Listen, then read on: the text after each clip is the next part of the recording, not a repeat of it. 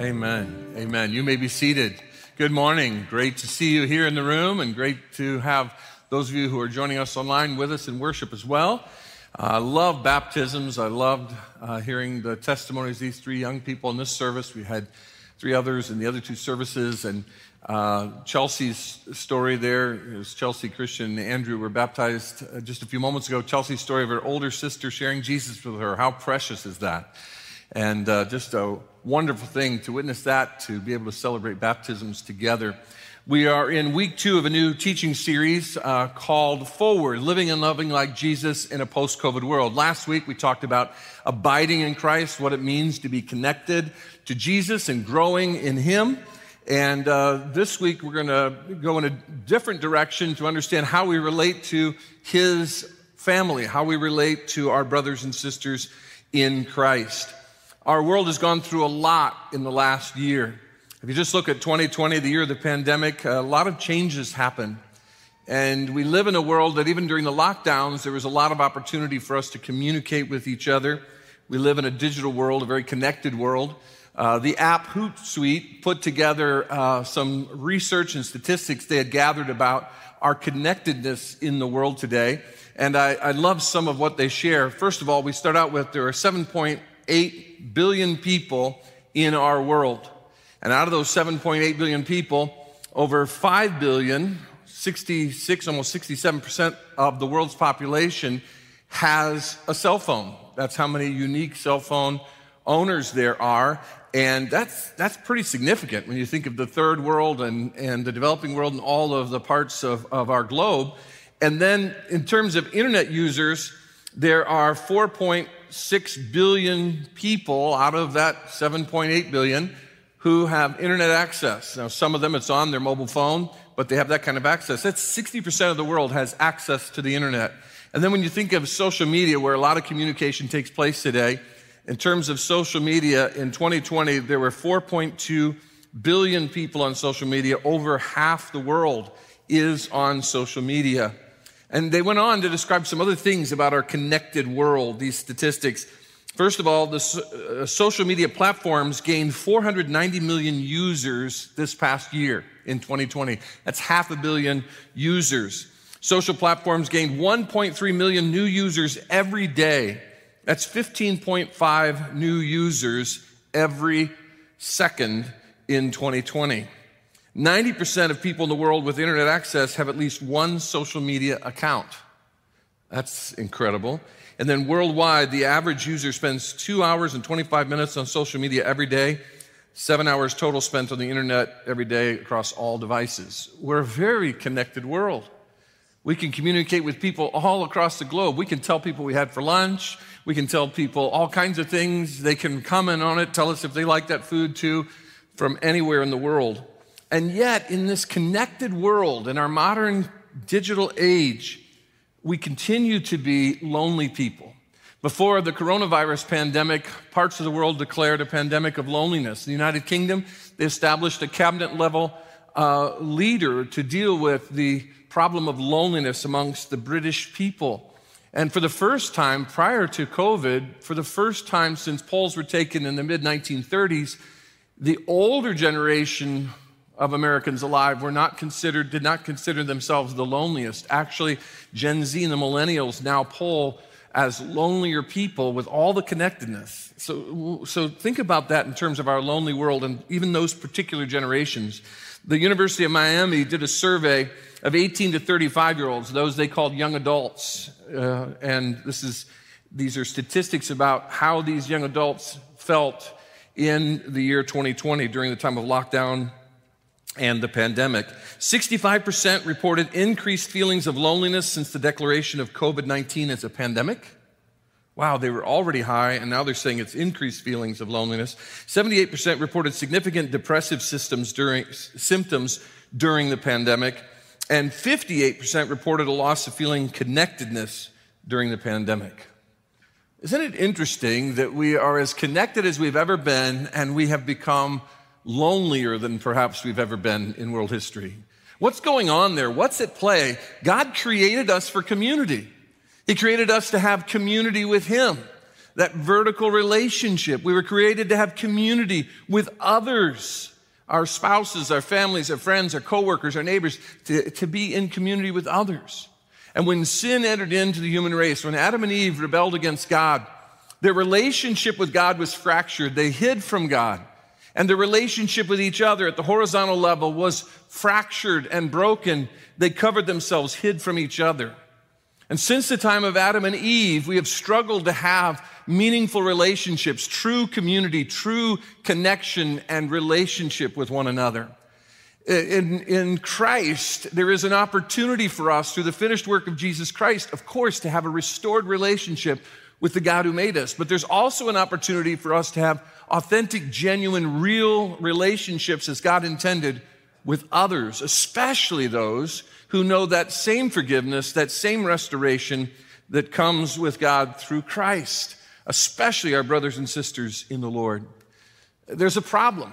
We are settling for connectedness when God wired us for community. And Satan loves it when we settle for something less than what God designed us for or God desires of us. So he loves it that we are more connected than ever because he can create an even greater isolation and loneliness in the hearts of people.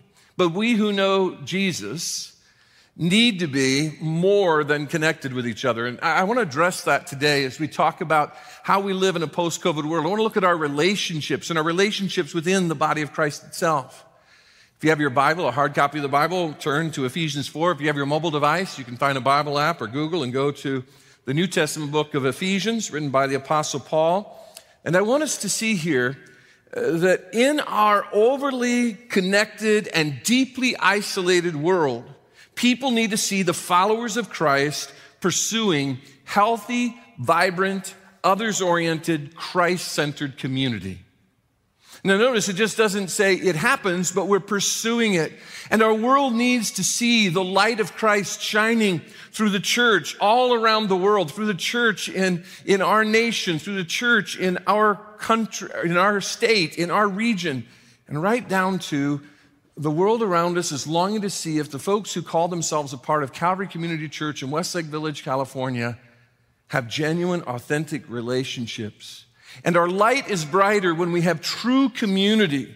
And I believe a lot of stuff has happened that has fractured relationships within our local body and the body of Christ in our community and around the world.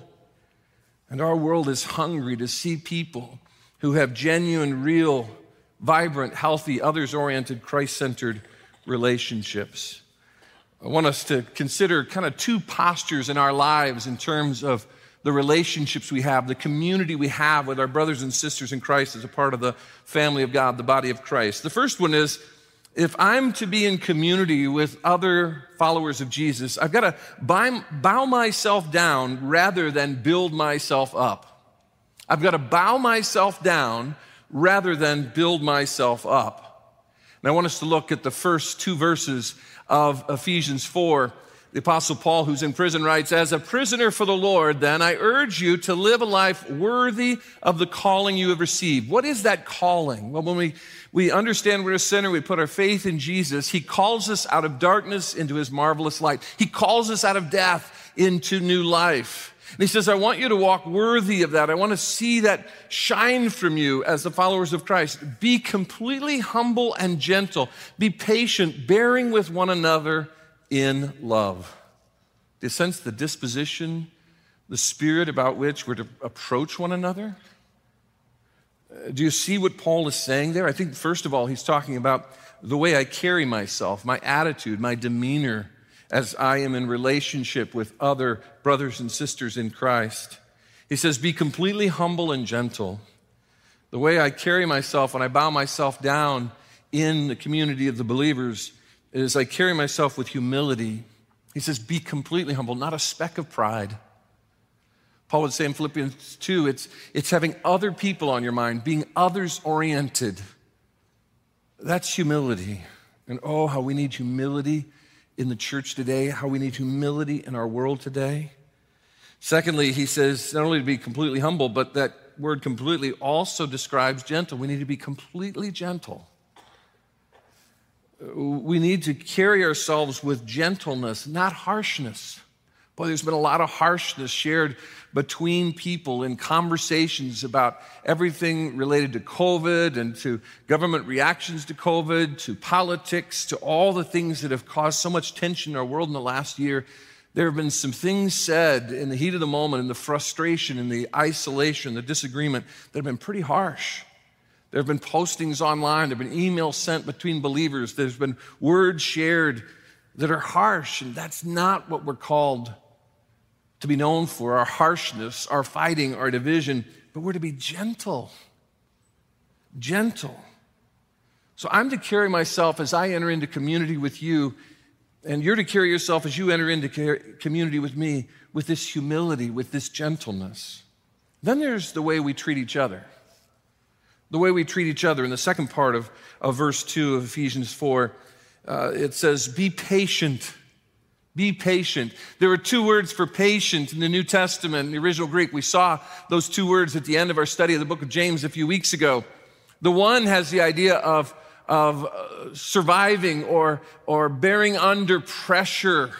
The other has the idea of being patient over time. It has to do with the time element, not the, the weight of the pressure, but the amount of time. And the one that's chosen here by Paul as he's talking to the church at Ephesus about how we relate to each other is we're to have a patience over time with each other.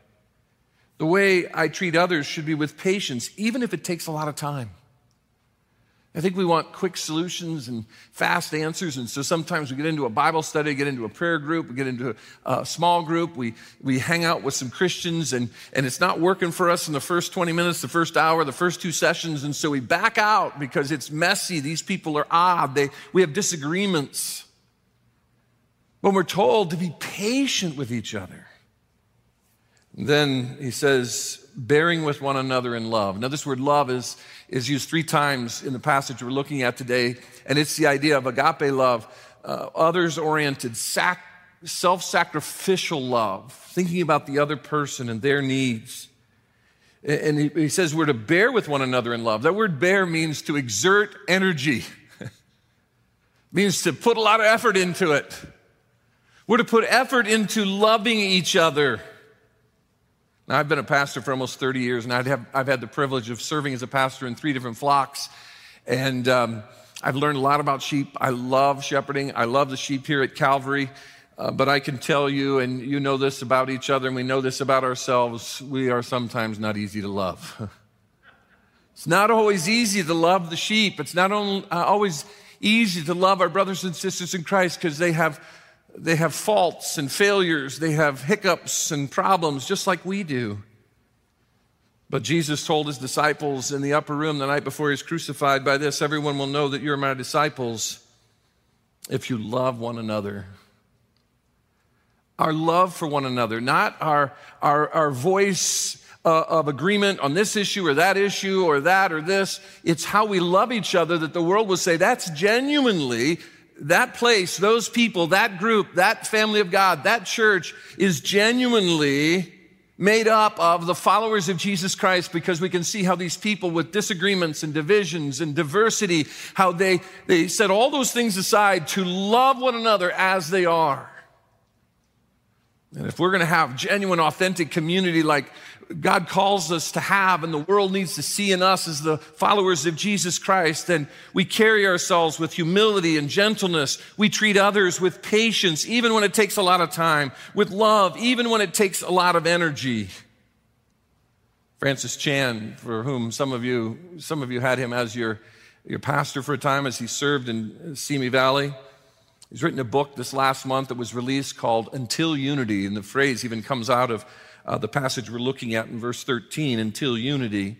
He's speaking about the unity of the body of Christ, and I enjoyed the book. And in there, he makes this statement In the church, we divide easily because we love shallowly. One of my prayers, one of my desires for us as a local church, for the Church of Jesus Christ in America and all around the world, is that as we go into a post COVID world, we'll learn to love each other more deeply. So when the things that, that came into our lives in the course of the last year come and there's disagreement and, and division, that we wouldn't lunge into those things, but our, our, our depth of love would help us to stand firm together, even when there are disagreements and divisions, that we would still show love to one another. If we're going to have community, we've got to bow ourselves down rather than build ourselves up in our arguments and our point of view. In the 12 plus years that I've served as Calvary senior pastor, I've enjoyed getting to know Carolyn Takeda. She was part time on our team when I arrived. She now serves full time uh, as the pastor of our small groups ministry. And if you know Carolyn's background, she'll explain it in just a moment in the testimony you hear from her. But um, she's had a longing to belong, to be in community. And I love talking to her about relationships in the body of Christ and why they're important because she's thought about it. She has a heart for it. God's wired her for that. And so we asked her some questions this week about community and relationships within the body of Christ. Uh, watch this.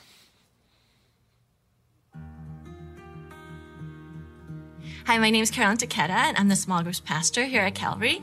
And my family has been here at Calvary for 20 years. And we came when our second daughter, um, Sarah, was born. Um, that's how I can remember because she's now 20 years old. It has been a joy to see our children come to faith here and grow in the Lord. Um, and they're now both in college. And when I joined staff, which was 15 years ago, which seems like a really long time ago, um, but has gone by so fast, it has been such a privilege to see Calvary through all these different seasons for the last 15 years and see what God has done in and through the people here. So when we came to Calvary, um, Calvary was already a big church. It was hard to build relationships here. And I just remember feeling like we're trying different things and it's just really hard to get connected. And then I had stayed home for a while as a stay home mom. I practiced law before, then I stayed home for a while. And as our um, younger daughter was getting ready to start school, I thought I would just go back to work. And I had a meeting with a staff person here at church. And I was complaining actually to her about how Calvary's so big, it's hard to connect. And I was saying, you guys should do something about this. And she said, actually, why don't you consider coming on staff and helping us um, build community here. And I was like, no, I did not foresee that at all. Um, I never planned to be a pastor or planned to be in vocational ministry on staff, but it kind of stuck in my head. She said, think about it, pray about it. So I went home and I started reading the scriptures related to community um, in the New Testament. I started looking at how does Jesus and his disciples relate to one another. I looked at the New Testament, the epistles, all those verses that we talk about around here, the one another verses. Um, I looked at all of those. Why is this so important? Why does it keep coming up over and over again that we are to love one another and what that looks like? And I started to get this deep conviction that uh, fellowship and being in the church together wasn't just about um, worshiping together, though that's really important, but that it was about this deep relationship that we have with each other. You know, we know we need each other to grow. The Bible tells us that, our personal experience tells us that. Um, we are not designed for isolation, we are designed for community and relationship with God and with one another. You know, when Apostle Paul uses the imagery of the body of Christ, I mean, this is a really interesting metaphor because it's a really really messy one. It's a very connected one. It's one that is really organic, but at the same time, it's a hard one. And when Jesus says that we need to love one another, and that's how people will know that we follow him, it's not just love one another theoretically. It's like you actually have to do the action of loving one another. And so after I got convicted of the biblical basis for community, then I thought, okay, Lord, um, this is worth giving my life to. This is worth investing my talents, my gifts, and my time and energy into. The friendships we built here in our church body matter more in the sense that they help us grow to be more like Jesus. For me and for my husband, we're in a small group of um, newly empty nesters, meaning most of our kids are in college. Those friendships and that group has been so critical during this past year. Um, we've had a very active texting uh, group where we not only um, share our prayer requests and the heavier stuff, but we also share our joys and we share funny things. We just kind of do life together, even when we ha- weren't able to see each other. One of the core values we have around Calvary, especially among staff, but also in our congregation, is something Pastor Shawn um, says quite often, which is that as we grow big, we must grow small. We're not here just to run programs or events. As important and as good as those things are, we're here to, to relate to one another in meaningful ways. We're here to um, find places and create spaces where people can be heard. I have a huge passion for belonging, and I think it comes from the fact that I moved around a lot as a child, maybe 12, 13 times um, since we immigrated when I was seven years old here to the States. And so moving around a lot means that it was just hard to keep finding places to belong, whether it was a new school, new church, new community. And I was kind of a shy kid, so it was even extra hard for me. But what it built in me was this deep longing for a place to belong. And we want our church to be a place where everyone has someone that they know, uh, where they feel known, where they feel cared for, where they can care for others, and where they can serve and be served. I am the small group pastor, so obviously that's really important to me. And that is a primary way we have here of building community and those relationships. But it happens all across our ministries. You see that with our early childhood. They have blanket time in smaller segments. Our middle school, our high school, our young adults, they all have small groups where they have a leader that's shepherding them, that gets to know them, where they're facilitating conversation and getting to know each other as peers and hopefully starting to disciple one another in our fresh market which is part of our outreach ministries, it has been a beautiful thing to see over the years when they uh, help people gather food on Tuesday mornings. Now, in the last few years, it's really been about the community together, where they would drive up, we put the food in their cars, but then we had to create a whole other space in the parking lot because people missed each other and they wanted a space where they could talk through their mess, pray for one another, and laugh and just share each other's burdens. If you've ever spent any time with our special abilities ministry, ministry, any of the events we've had in the past, or even buddy breaks, there is so much joy among those volunteers. If you just peek in there, you'll just see the laughter and the joy in the community that that ministry has with one another. Through our discipleship classes, our women's, men's Bible studies, our support groups, we have so many places where we've intentionally structured it. So there's table time, meaning there's discussion time where you get to just talk with a handful of people and share your story and get to know each other.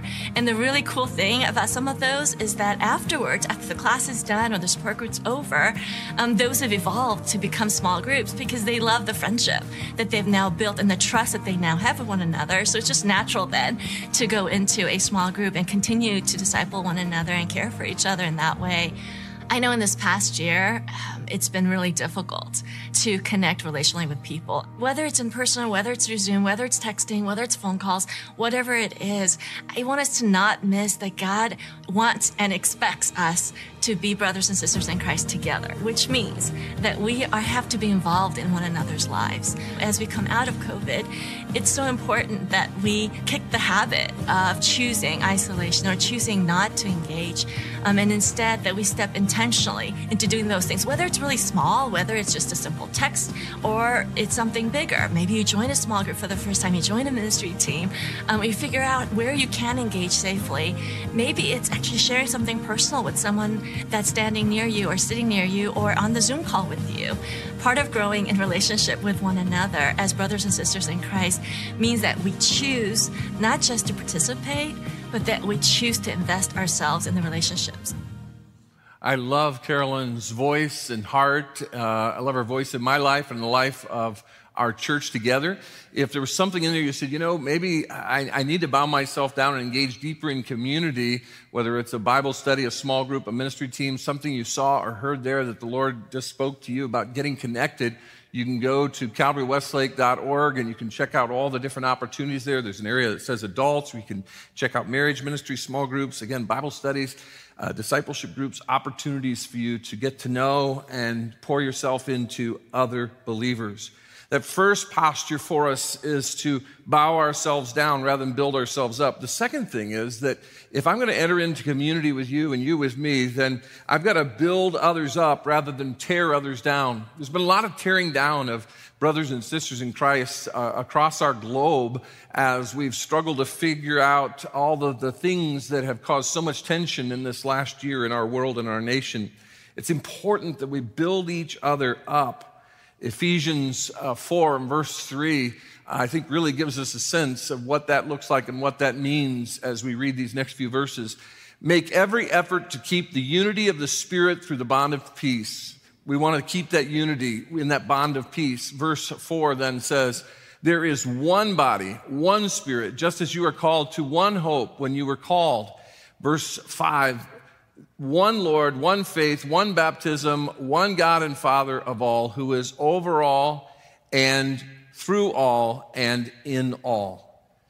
Now, let me just stop right now and say when we talk about this community, as you saw in verses 4, 5, and 6, we're already one in the Lord. There is a oneness. We have one God, we have one Spirit, we have one faith, we have one hope, we have one baptism. We are already one in the Lord.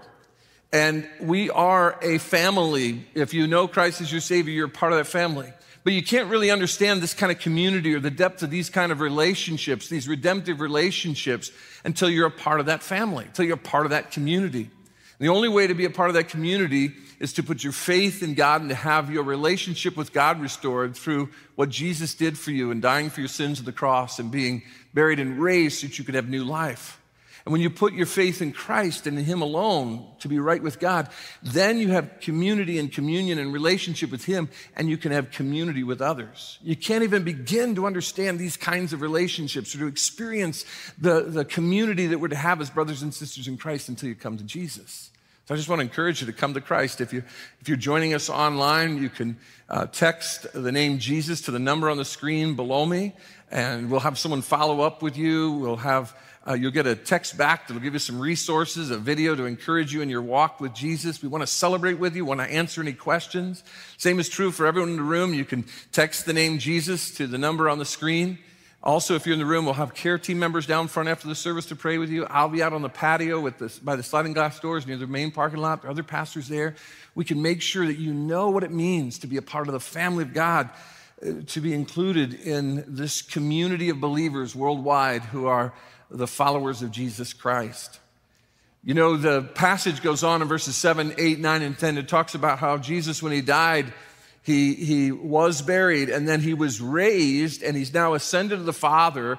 And in his resurrection power and his ascension power that he has, he has then equipped the church to be able to build up each other and to encourage each other. We read in verse 11 so Christ himself gave the apostles, the prophets, the evangelists, the pastors, and the teachers. He gave people to do what? Do the work of the ministry? No, to equip his people for works of service. Why? So that the body of Christ may be built up, that we build each other up, not tear each other down. Verse 13, how long do we do this? Until we all reach unity in the faith and in the knowledge of the Son of God and become mature, attaining to the whole measure of the fullness of Christ. Our goal is to be like Jesus, to live and love like Jesus. Verse 14. Then we will no longer be infants tossed back and forth by the waves and blown here and there by every wind of teaching and by the cunning and craftiness of people in their deceitful scheming. Verse 15. Instead, speaking the truth in love, we will grow to become in every respect the mature body of Him who is the head, that is Christ. And verse 16 summarizes it all. From him, Christ, the whole body, the body of Christ, joined and held together by every supporting ligament, grows and builds itself up in love as each part does its work. There are two themes that pop up in these verses from verse 3 through verse 16. The two themes are unity and maturity. And if we're going to build one another up, we have to pursue unity with each other. That's the first thing that I want us to explore here in these verses is that we build others up by pursuing unity with them. My, my task is to pursue unity with other believers, to fight for unity among us. It's vitally important. God commands it, our world needs it, and it is an evidence of God in us. Francis Chan, in, in his book, Until Unity, says, We have forgotten how our divisions affect God in an unbelieving world. Our casual, dismissive attitude toward unity is incredibly dangerous for three reasons. One, God is disgusted with it. Two, the world is confused by it. Three, it could be evidence that the Holy Spirit is not in us. Now, there are four things about pursuing unity with others in the body of Christ. Number one, we're responsible for the effort, not the outcome. We're responsible for the effort, not the outcome. I've had people say, Well, I could try, but I know that it won't this. Well, I know she's this way or he's that way. Notice in verse three, it says, make every effort to keep the unity of the Spirit. We're all one in the Spirit. Let's keep that unity through the bond of peace. All of us who know Jesus have peace with God through our Lord Jesus Christ, and we're to make every effort to keep that unity. Our responsibility is to pursue unity, to fight for it, not to disagree and cause division. We're to make every effort and then trust God with the outcome. We, we know it takes two to tango here. Someone may not respond appropriately, but we're to do what we're responsible to do. You know, when our kids were little, I remember they would have a disagreement and you'd call one in, you know, and say, okay, you need to apologize to your sister, your brother. And then that one would go and you'd say, did you, did you apologize and ask them to forgive you for what you did? Well, I kind of walked by and said, sorry. Did they hear you? I don't know. And some of us are like that as adults in our relationships with our brothers and sisters in Christ, where, where we're not making every effort for unity. We're, we're sloughing it off. We're being immature and childish. We need to make every effort to pursue unity together. Secondly, we're to maintain what we have, not make something new. We already have unity. We're already one. Look at verses four through six. One body, one spirit, one hope one Lord, one faith, one baptism, one God. We are one. There is a togetherness. The fact is, positionally, if we know Christ, we are the family of God. We are brothers and sisters in Christ. We are the body of Christ. And now we're to live that out, not try to find other things about which we rally around and unite. We are united in Christ. My friend Joni Eareckson Tada puts it this way believers are never told to become one, we're already one and are expected to act like it. We're to lean in and, and pursue that oneness together. Thirdly, if we're going to pursue unity, we have to understand that we're seeking unity with all who follow Christ, not just some. We can't pick and choose and say, well, these people agree with me politically, so I want to be in that small group. These people uh, agree with my perspective on COVID, and so I want to be here. And, and, and, we're picking and choosing based on what we agree about and uniting around various things. No. And, and then say, well, I don't want to be with that person or that person because I can't stand their personality. I can't stand the differences. No, in the body of Christ, one of the beautiful things is that we're to lean in we're to be one with everyone. Our, our desire and our pursuit, as it says in verse 13, is until we all reach unity. That's not till we all reach unity, except for that odd character that I can't stand. Well, what part of all don't we get? Chan says, it will always be easier to seek out the people whose interests and affiliations most closely resemble your own people whose life experiences resonate with yours and inform your choices and passions in similar ways. It will always be easier to write off those with whom your personality or opinions clash. But there is something so beautiful and powerful about a group of incredibly diverse people uniting under a common banner. It shows the world that our common obsession with the worth of our King is more powerful than any social, political, cultural, or economic divide. It shows them a picture of heaven. Don't let your pride get in the way of that picture. We're to pursue unity with all of our brothers and sisters in Christ, not just some. And fourth and finally, we're to unite around Christ, not around everything or anything else. We're to unite around Christ, not around everything or anything else. Verse 13, it says, until we all come to unity in the faith. And where is that unity? In the knowledge, in, in faith and knowledge of the Son of God. It's about Jesus. It's about Jesus. I had an old preacher once tell me, you want to know what a church is about? Ask the people in the community. They'll tell you what the church is about.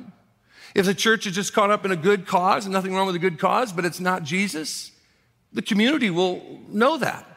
If the church is caught up in politics and, and our, uh, you know, our biblical positions do have political ramifications, but if it's all about politics or one party or one theme, the, the community will know that.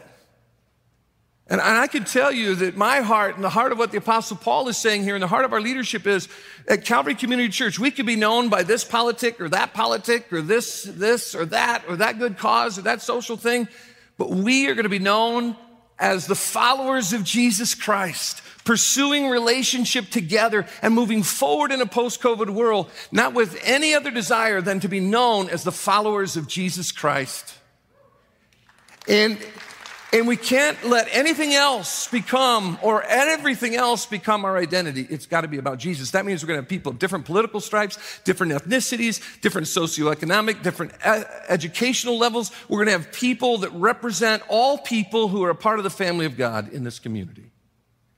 And for some of us, it's very hard. Now, don't get me wrong, I have a lot of opinions and ideas and thoughts. And I have to put all those aside to seek unity in the body of Christ, to make Christ known through our body together. We're to pursue unity. This quote is uh, attributed to St. Augustine of the fourth century AD. In essentials, unity. In non essentials, liberty. In all things, charity. We need, to, we need to be united on the main things, not all of the secondary things. We can't let the polarized world dictate to the church what's important to us. What's important to us is making Jesus Christ known to the world. And our community, our vibrancy, our being others oriented and Christ centered is what our world needs, or it's going to drift into deeper loneliness and isolation. I love how Psalm 133 1 puts it, how good and pleasant it is when God's people live together in unity. Not that we agree on everything, we may have strong disagreements on all the secondary things. But our focus is on Jesus Christ and being united as His children in His family. We are the brothers and sisters of Jesus.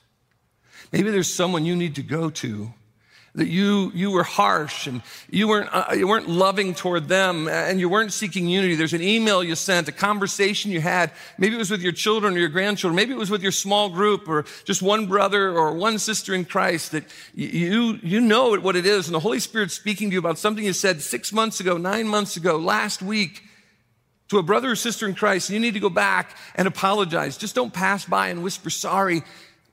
Rebuild and restore the relationship that is to be whole and united in the body of Christ. Let God move you to send that email, to send that text, to make that phone call, to have that lunch, to rebuild bridges that might have been torn apart because you weren't focused on the kind of unity God calls us to in the community of believers. We're to be pursuing unity with them. But secondly, we're to be pursuing maturity for them. We're to be pursuing maturity for them. As we build up others rather than tear them down, our goal is to see them mature and to be living and loving like Jesus in a mature, healthy way as a follower of Christ. And you say, well, why is that my responsibility? Isn't that yours, Shawn, as the pastor? Well, I have a certain responsibility in that, but we all have a responsibility to each other. You see, we're responsible for the spiritual growth of others, not just ourselves. We're responsible for the spiritual growth of others, not just ourselves. Look at what he says in verse 13. He says, until we all reach unity. And really, the emphasis of this is also until we all become mature, attaining to the whole measure of the fullness of Christ. We're to build each other up in Christ. I'm responsible as a follower of Jesus Christ for my spiritual growth and walking with Christ and becoming like Jesus. But as a follower in Jesus Christ, not just as a pastor, but as a follower in Jesus Christ, I am responsible to pour myself into other brothers and sisters in Christ so that I have their best interest and their spiritual growth in mind. Is there anybody out there who could accuse you in the last year of building them up and having their spiritual growth at the heart and focus of your communication with them. Is there anybody who could accuse you of that? One day when we, we stand before the Lord, He's going to say to every one of us who are followers of Christ, Did you grow? Did you become like Jesus? Could they see Christ in you? And then He's going to say, Did you seek the maturity of your brothers and sisters in Christ who are part of your church? Your local church family? Were you pouring yourself into people so they grow and be mature? We're going to be held responsible, not just for our own growth, but our goal is to build up the body until all become mature in Jesus. You know, the New Testament's full of things that we're to be doing to help each other grow. Pray for one another, encourage one another, edify one another, exhort one another, uh, uh, exhort one another to good works. There's a whole list of them. We put them in the take note that goes along with the, the take note is the outline of my message today. You can get on our website. But one page of that is a list of the one another's in the New Testament and how we're to love one another and build each other up and grow and thrive. Maybe you take that list and look for three or four of those and you say, okay, these are things I haven't been doing. I need to lean in in my small group, in my ministry team, in my friends, my brothers and sisters in Christ. I need to engage with others in these things. We're all responsible for the spiritual growth of others, not just ourselves. Secondly, we're to speak the truth in love, not just speak the truth. We're to speak the truth in love, not just speak the truth. Verse 15, speaking the truth in love. Jesus was described by John as living a life that reflected God as he walked on earth, reflected God the Father because it was lived in the harmony of grace and truth. We're not to be truth people or love people. We're to be people who speak the truth in love. We need to be loving as we communicate. And then the other thing about this is this truth isn't any truth that's out there. If you look at verse 14, it's about people being tossed around by all kinds of bad doctrine, by, by individuals who have schemes and are trying to manipulate Christians. It's the idea that we're communicating the truth of God's word to each other to help each other grow in Christ. Over the last year, I've had people who will call me or email me and they'll send me research on this about vaccines or this about masks or this about that or this about this. And Believe me, I've heard it from all sides. And I have my own passions and desires to learn and, and, to seek input on this stuff. And I've developed my own opinions and things, but I do all I can to set those aside. But if people say, Aren't you supposed to be speaking the truth? Here's the truth about this. I'm not supposed to talk to you about any truth. I'm supposed to talk to you about God's word to grow you spiritually. And my mandate and our mandate together is that we share the truth of God's word. And until we have exhausted the entire word of God and we're living it completely and fully, we won't stop communicating the written, revealed word of God to one another in love. We can get off on all kinds of other truths and thoughts and themes, and you say, but it's so important right now that everybody's got to know this. Baloney. Everybody who knows Christ, first and foremost, needs the Word of God in their lives. And that's going to be the heartbeat of our communication. We'll speak the truth in love. Do those other things matter? Yeah. Do some of the political things matter? Yeah. Our biblical positions will have political ramifications, but we are not going to, to just go into all those things that are polarizing our world and let Satan rip the church apart in the name of something good when we have what is best, the Word of God, to communicate to one another in love. Thirdly, we're helping others become strong and stable, not weak and vulnerable. Verse 14 talks about being tossed all around and being deceived by others. As we seek the maturity of others to pour into others in small groups and Bible studies, prayer groups, and ministry teams, in our communication on social media, every possible way, we need to be helping each other get strong and stable, not allow each other to stay weak and vulnerable. Fourth and finally, when we're pursuing maturity, we're functioning as one body, not just existing as many parts. See, we're one body in Christ. We are one. That's who we are through the redemption that is ours in Jesus.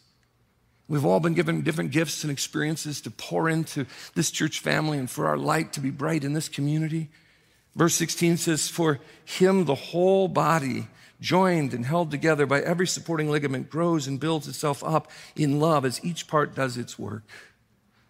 Oh, my friends, as we move into a post COVID world, we need to not just be connected, we need more than connectedness. We need community as a part of the, uh, the household of faith. We need to be bowing ourselves down to one another, approaching each other with humility and gentleness, treating each other with patience and love. We need to be building each other up, not tearing each other down, pursuing unity, fighting for unity in Christ with all of our other disagreements, and there have been times in this last year I've, I've said some things to people I see at a, a store. They'll say something to me about all these other issues, and, and, and, I'll just give my opinion real strongly. And I've emailed people, I've called people, I've gone back to see people and say, you know what? I don't know why I made such a big deal about that, because that's not about our bond in Jesus. And I had to go back because we need to be pursuing unity in Christ. It's all about Jesus. Satan wants us to make it all about other stuff and important stuff in our world. It's all about Jesus. And then it's all about us pursuing maturity together. Why? so that our world will see the body of Christ distinctly different than the rest of the world that's bickering and divided and, and shouting. They'll see people who genuinely love each other and genuinely seek to be together and build each other up. And when they see that, they'll see Christ. And when they see Christ, they're going to want to know him. And then more people will come to Jesus. And one day when we're in heaven, we'll celebrate together when all of the divisions and all of the brokenness fall by the wayside, and we are forever one in Him. And we want as many people to be with us in that journey as possible. And it's some of our backbiting and our division over secondary things that is distracting the world from the person and work of Jesus Christ. You know, redwoods grow very tall, 350 feet tall. They can grow for a thousand years or more. They're, they're 25 stories tall, some of the redwoods. 25 stories tall. And yet, redwoods have some of the shallowest roots of any trees on the planet. The roots are only six to 12 feet deep. Then, how do they stand when the winds are swirling and the storms are beating against them? Well, underneath their roots get all intertwined with each other to the point that it's not one redwood standing against the storms and the winds.